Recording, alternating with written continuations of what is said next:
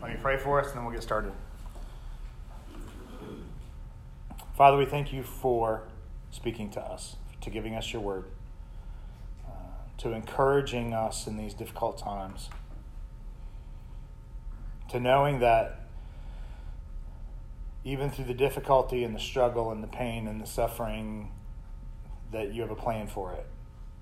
You have a, you have an idea of what you want that to accomplish in our lives. Father, just help us to, to understand that and to look for that. As we go through this week, as these things come up, as struggles and, and trials and sufferings come up, Lord, help us to look for those moments, what you're trying to teach us. In Jesus' name, amen. So we are in chapter four in the study, and this is uh, First Peter three thirteen to four six. So one, the question that he asks at the beginning, he's talking about the uh, his statement is, some experts state that the approximately two hundred million Christians worldwide, two hundred million Christians worldwide, face continual threat of harassment, torture, and even death because of their faith in Christ. It's believed that more followers of Christ were martyred in the twentieth century than in the previous nineteenth century combined. Why do you think God allows his people to go through affliction and trial?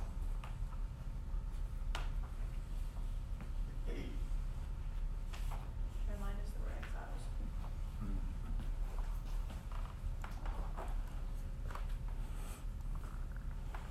So we may comfort others with the same comfort we receive from Christ. So let's look at what Peter has to say about this. So let's read through, just like we've done before, uh, thirteen to four six. And who is there to harm you if you prove zealous for what is good? But even if you should suffer for the sake of righteousness, you are blessed.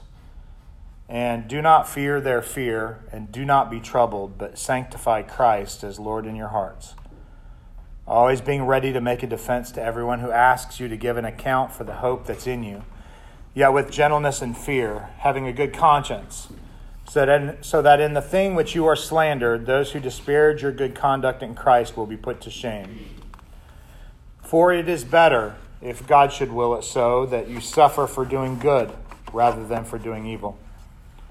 For Christ also suffered for sins once for all, the righteous for the unrighteous, so that he might bring you to God, having been put to death in the flesh, but being made alive in the Spirit, in which also he went and made proclamation to the spirits now in prison, who once were disobedient when the patience of God kept waiting in the days of Noah, during the construction of the ark, in which a few, that is, eight persons, were brought safely through the water.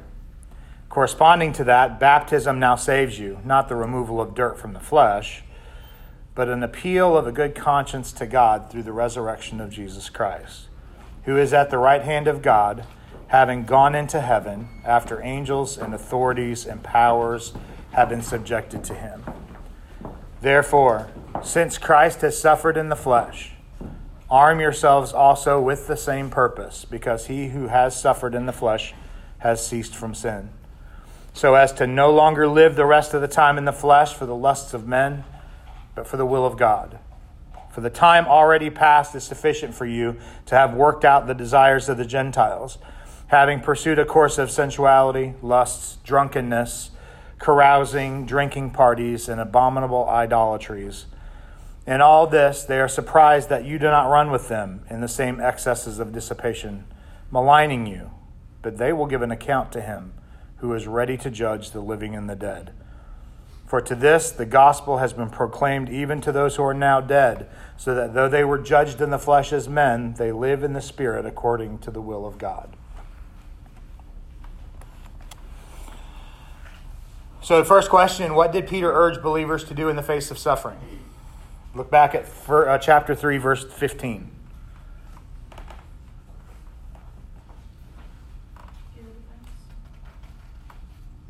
Say what? Give a defense. Sanctify the Lord. Do what? Sanctify the Lord in your heart. Sanctify the Lord in your heart. What does that mean?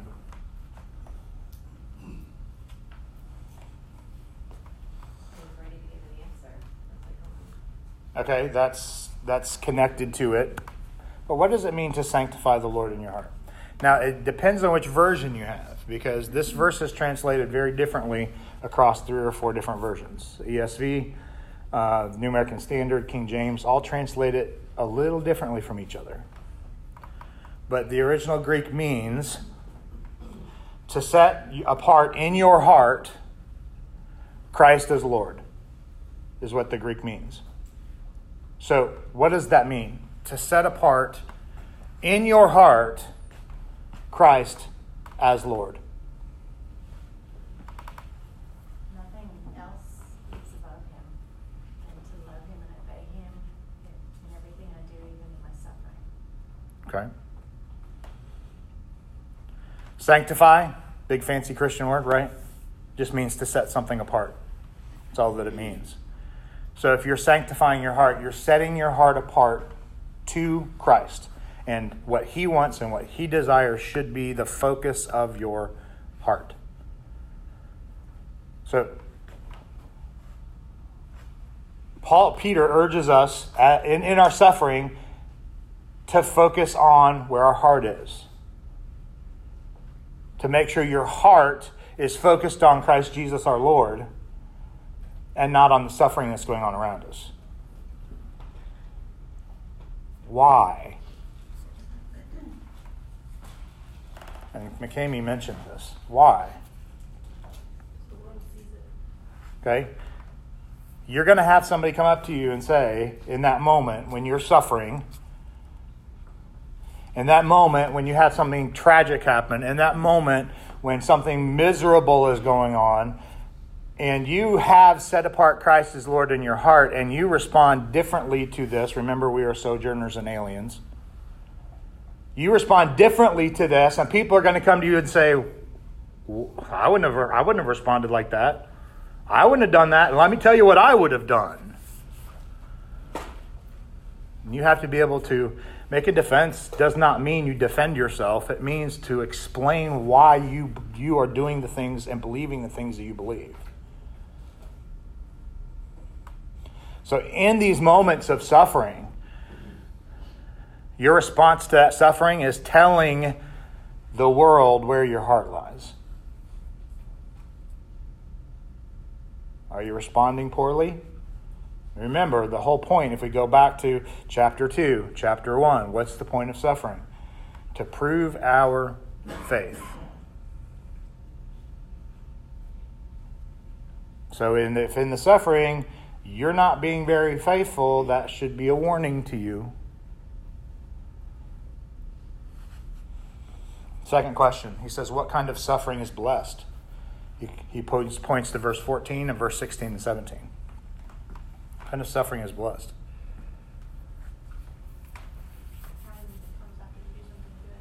Something, it's some, the kind that comes after you do something good.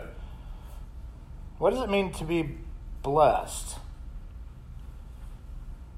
We love, Christians love using that word, right? People that aren't Christians love using that word because it makes them feel spiritual.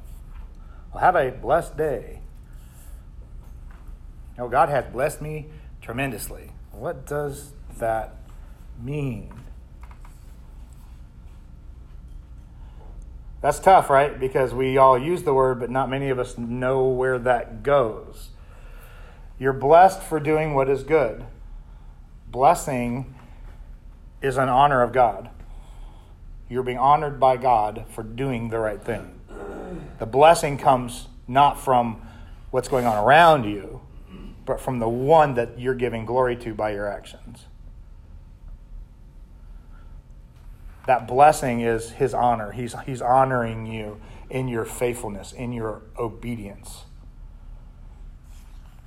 Let's look at fourteen uh, and sixteen and seventeen. fourteen says, but even if you should suffer for the sake of righteousness, you are blessed, and do not fear their fear, do not be troubled, but sanctify Christ as Lord in your hearts. I'm going to stop there for a second. fifteen, we kind of moved over fifteen, but I'm going to come back to it for a second.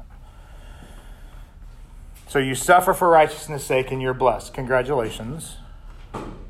But he turns around and says this, do not fear their fear. Some of your versions may say, do not fear their intimidation. Now, I, I'm going to step into a very delicate area with this next statement. Over the last three years, we've dealt with a lot of things dealing with COVID, right? We have. Um, there have been people on one side that were um, people that felt that vaccines were beneficial, masks were beneficial. There are people on the other side that said that the government's trying to control us, don't do this, don't do that, blah, blah, blah, blah. And we've got this battle going on, even in the church, right?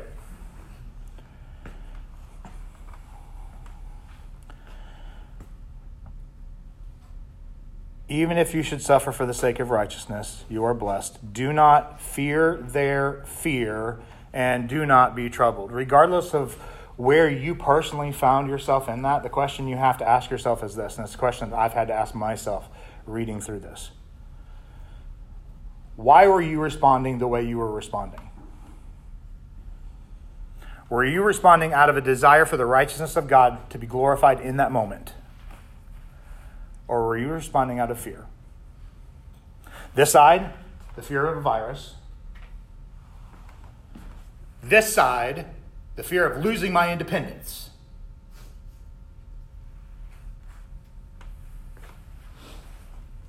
What was, what was the, what was the cause of your response? Was it for God's glory, or was it because of fear? And either side, both sides dealt with fear. A family that fell on both sides. Arguments came from both sides.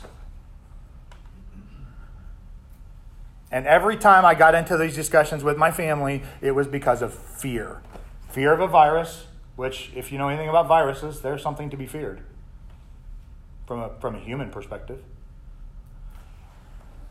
Independence. Losing my rights. We live in America. We were given a lot of rights as Americans. That's true. When who was in charge when Peter was when Peter was around? Who was in charge of Rome? Nero. One of the most sadistic, hate-filled men on the planet. So it doesn't matter which side you fall on, fear was everywhere. So what's he say? Do not fear their fear. Why? Sanctify Christ as Lord in your heart. That goes back to what we just talked about, right? Sanctify Christ as Lord in your heart. And this is why, always being ready to make a defense to everyone who asks you to give an account for the hope that's in you. And this is where a lot of people drop the ball, yet with gentleness and fear. That's where I drop the ball. Anybody who knows me knows I'm not a very gentle person. I got something I think is right. I'm going to tell you I think it's right. This is hard. It's hard to be gentle. But if you watch going through this passage, gentleness comes up a couple of times. Regardless of where you're at on any issue, are you sanctifying Christ as Lord in your heart in that moment? And are you responding with gentleness and fear, reverence, awe of who God is? And that no matter what we've experienced in the last three years, God's still in control of every single thing that happened.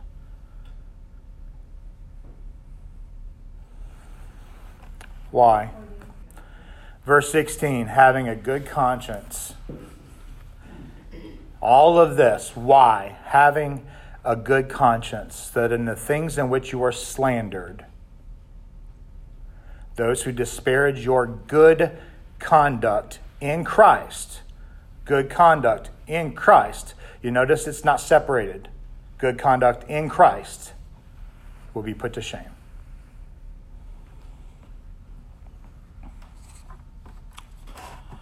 Also in verse fourteen, Peter portrays Christ as the ultimate example of enduring suffering. In what ways was his suffering different from the mistreatment we received? Think of the last time you were mistreated. Does it compare it to Christ's mistreatment?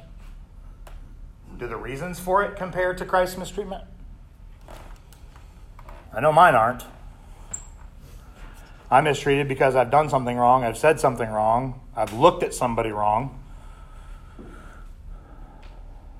Christ did nothing wrong, yet he was still mistreated. But in what ways is our suffering for righteousness' sake similar to Christ's? What did ultimately his suffering accomplish? Covering his sin. Yes, but I don't think that was the most important thing.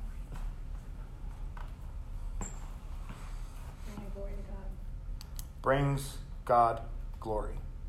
His obedience, his faithfulness, his saving of us brings God glory. So how does our suffering for righteousness' sake picture Christ's suffering?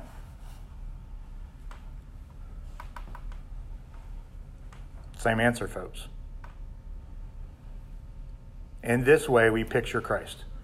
That when we respond to suffering in a righteous way, and we are suffering for righteous deeds, that God is glorified in that. Just like in Christ's suffering, God was glorified in that.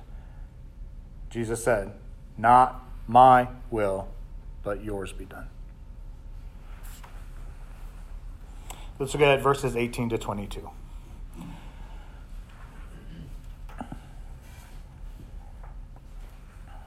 For Christ also suffered for sins once for all, the righteous for the unrighteous, so that he might bring you to God, having been put to death in the flesh, but being alive, made alive in the Spirit.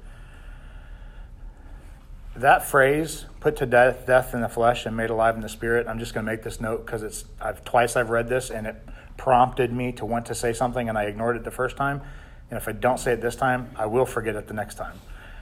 Um, look at chapter four, verse six.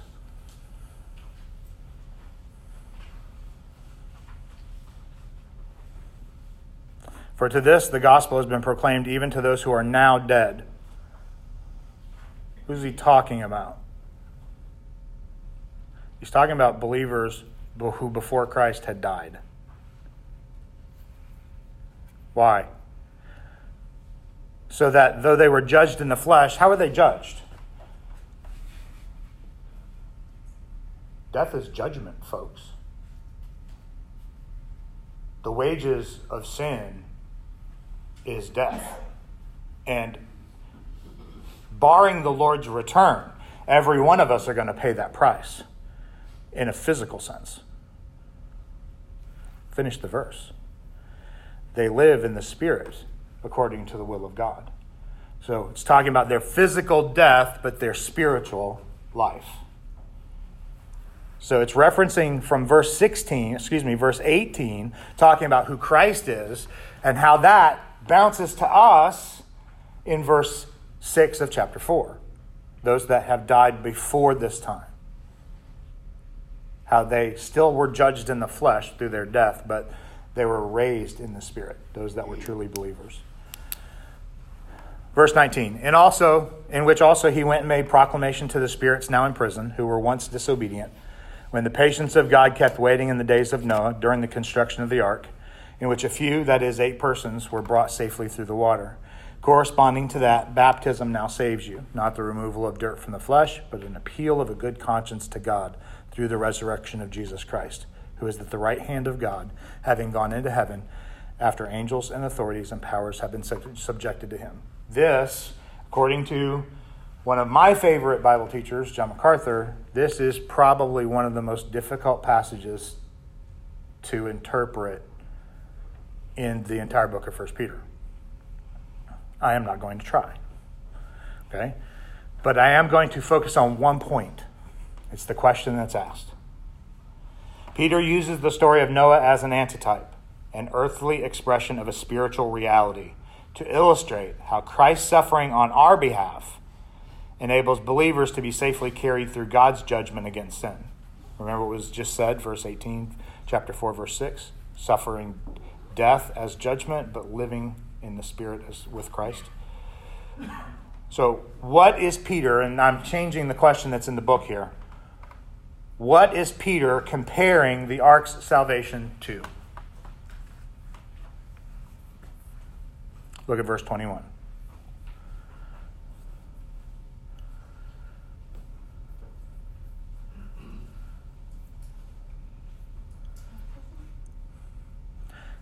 He starts with baptism, and we tend to go, whoa, you're saying I have to be baptized to be saved. But that, then he says, nope, that's not what I'm talking about. We're not talking about the physical baptism. We're not talking about the physical getting wet. We're talking about what? What's he say? The last five words of the verse.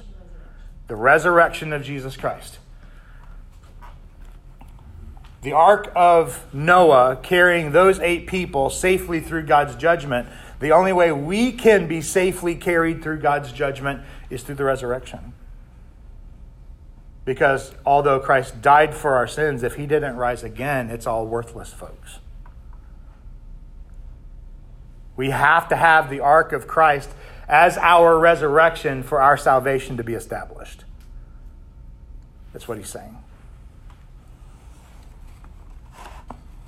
Now, I want to jump to chapter four. And he doesn't spend a whole lot of time here. If you get into the truth for today questions, for question nine and question ten, that's kind of where I'm going. So if you want to, if you have your book and you want to jump ahead to question nine and ten. Um, because this is really important. Peter talks about having the same mind towards suffering as Jesus had in his suffering. And he references First Peter four, one and two. How can Jesus' example help you when you face trials? Let me read it. Therefore, since Christ has suffered in the flesh, arm yourselves. You hear this military language? It's because we're in a, we're in a war, folks. Arm yourself with the same purpose. What purpose? Christ's purpose in his suffering in the flesh. What was the purpose of Christ's suffering in the flesh? Well, we have to keep reading to find out what that purpose is. Because he who has suffered in the flesh has ceased from sin. It's kind of a thought he's throwing in there in the middle. If you've suffered in the flesh, you've ceased from sin. But so as to no longer live the rest of the time in the flesh for the lusts, but for the will of God. So what purpose are we to arm ourselves with when we start dealing with our suffering? I said this at the beginning when we were talking about this, and it's coming right back around. God's will for you is that you suffer. Is that hard to hear? There, there are six things in Scripture that Scripture says specifically are God's will for you. That you are saved, that you are sanctified, that you are spirit-filled, that you say thanks, and that you suffer.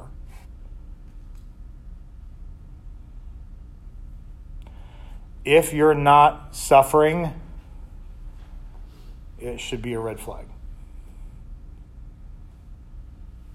Now, everybody's suffering is different, right?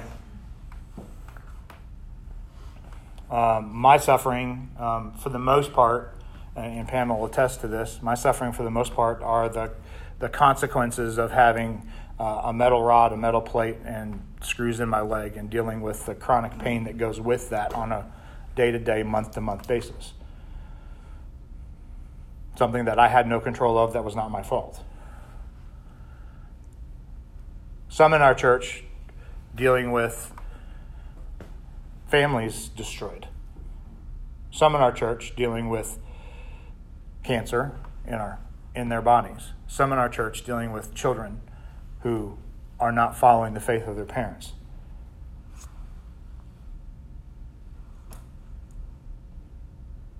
Some of us dealing with difficulties at work. some of us deal, dealing with difficulties in our children.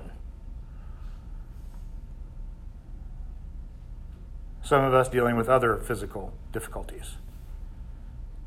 God has called you to suffer. Why?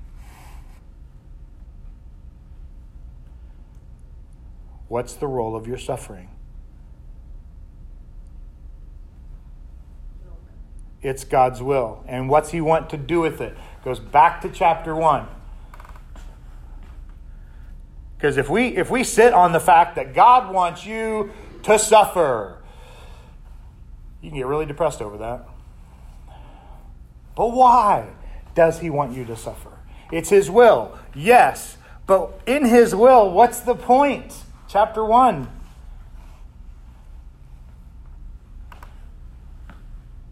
It proves your faith. The suffering that you go through proves your faith. So if you're not suffering, red flag one. Number two, if you are suffering and your faith is not showing up, red flag number two. But if you are suffering and people see God working in your heart through the tears, through the pain, through the things that you're dealing with, because we still deal with those things. That's part of our humanness. Christ cried. Why shouldn't we? Christ slept. Why shouldn't we? Christ ate. Why shouldn't we? So quit thinking these physical things of our body means that we're sinful. No, it means that God created us to be dependent on him to provide all of those things. But in that process of the tears and the sorrow, Christ sorrowed. Christ lamented. He still gave glory to God. His faith didn't need to be proved. Ours does. And because we forget so much, he has to prove it again and again and again and again. Because I know I'll go through a week, have a pretty good week, and then Monday will come, the next Monday will come, and I'll come home, gripe, and complain to Pam about this kid, that kid, this teacher, that administrator. And in that moment, I have forgotten that all of that proves my faith. It didn't prove it that day. And I have to repent of that.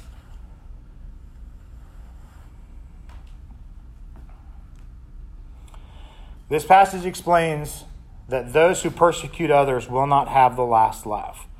I found this a very interesting but dangerous question,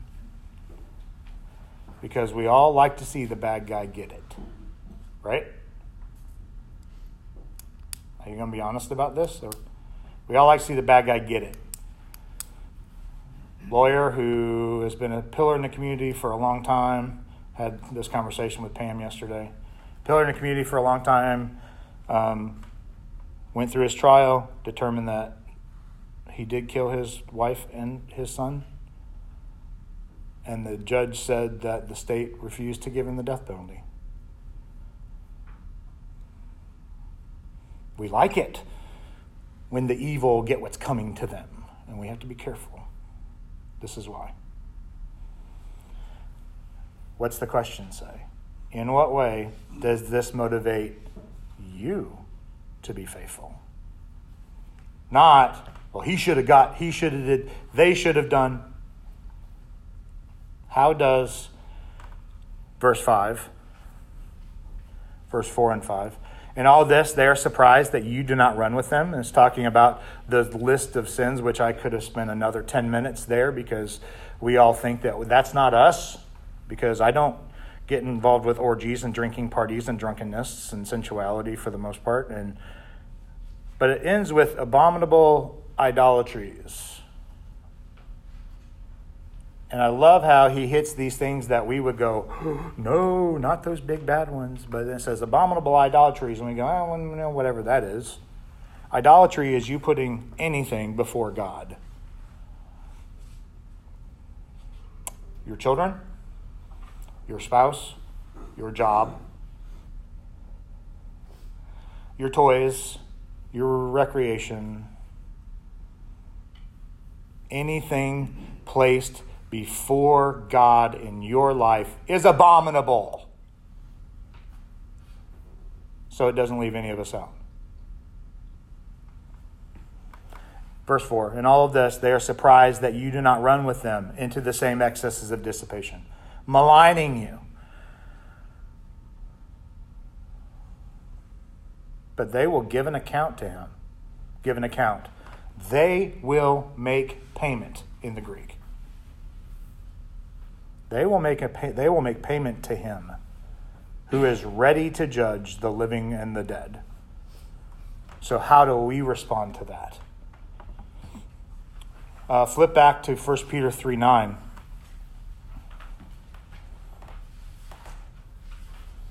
Not returning evil for evil or reviling for reviling, but giving a blessing instead. For you were called for the very purpose that you might inherit a blessing. I can jump back to Romans chapter twelve, verse nineteen.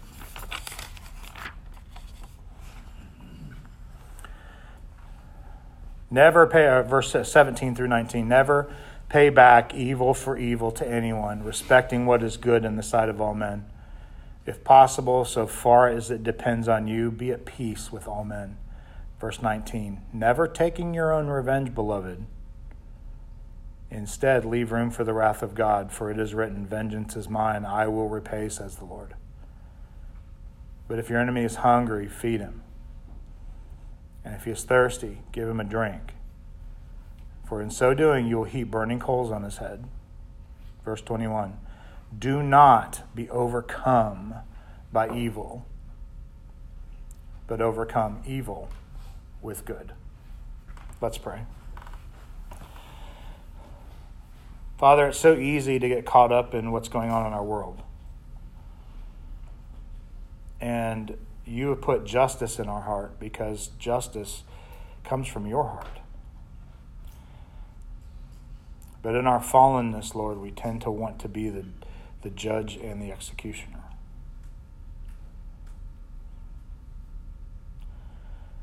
Help us when we go through the suffering not to be the one looking for the judgment,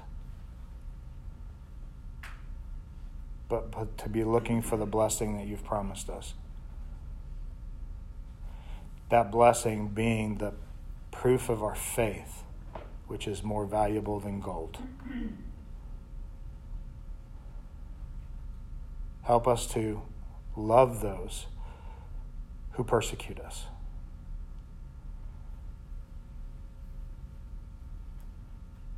In Jesus' name, amen.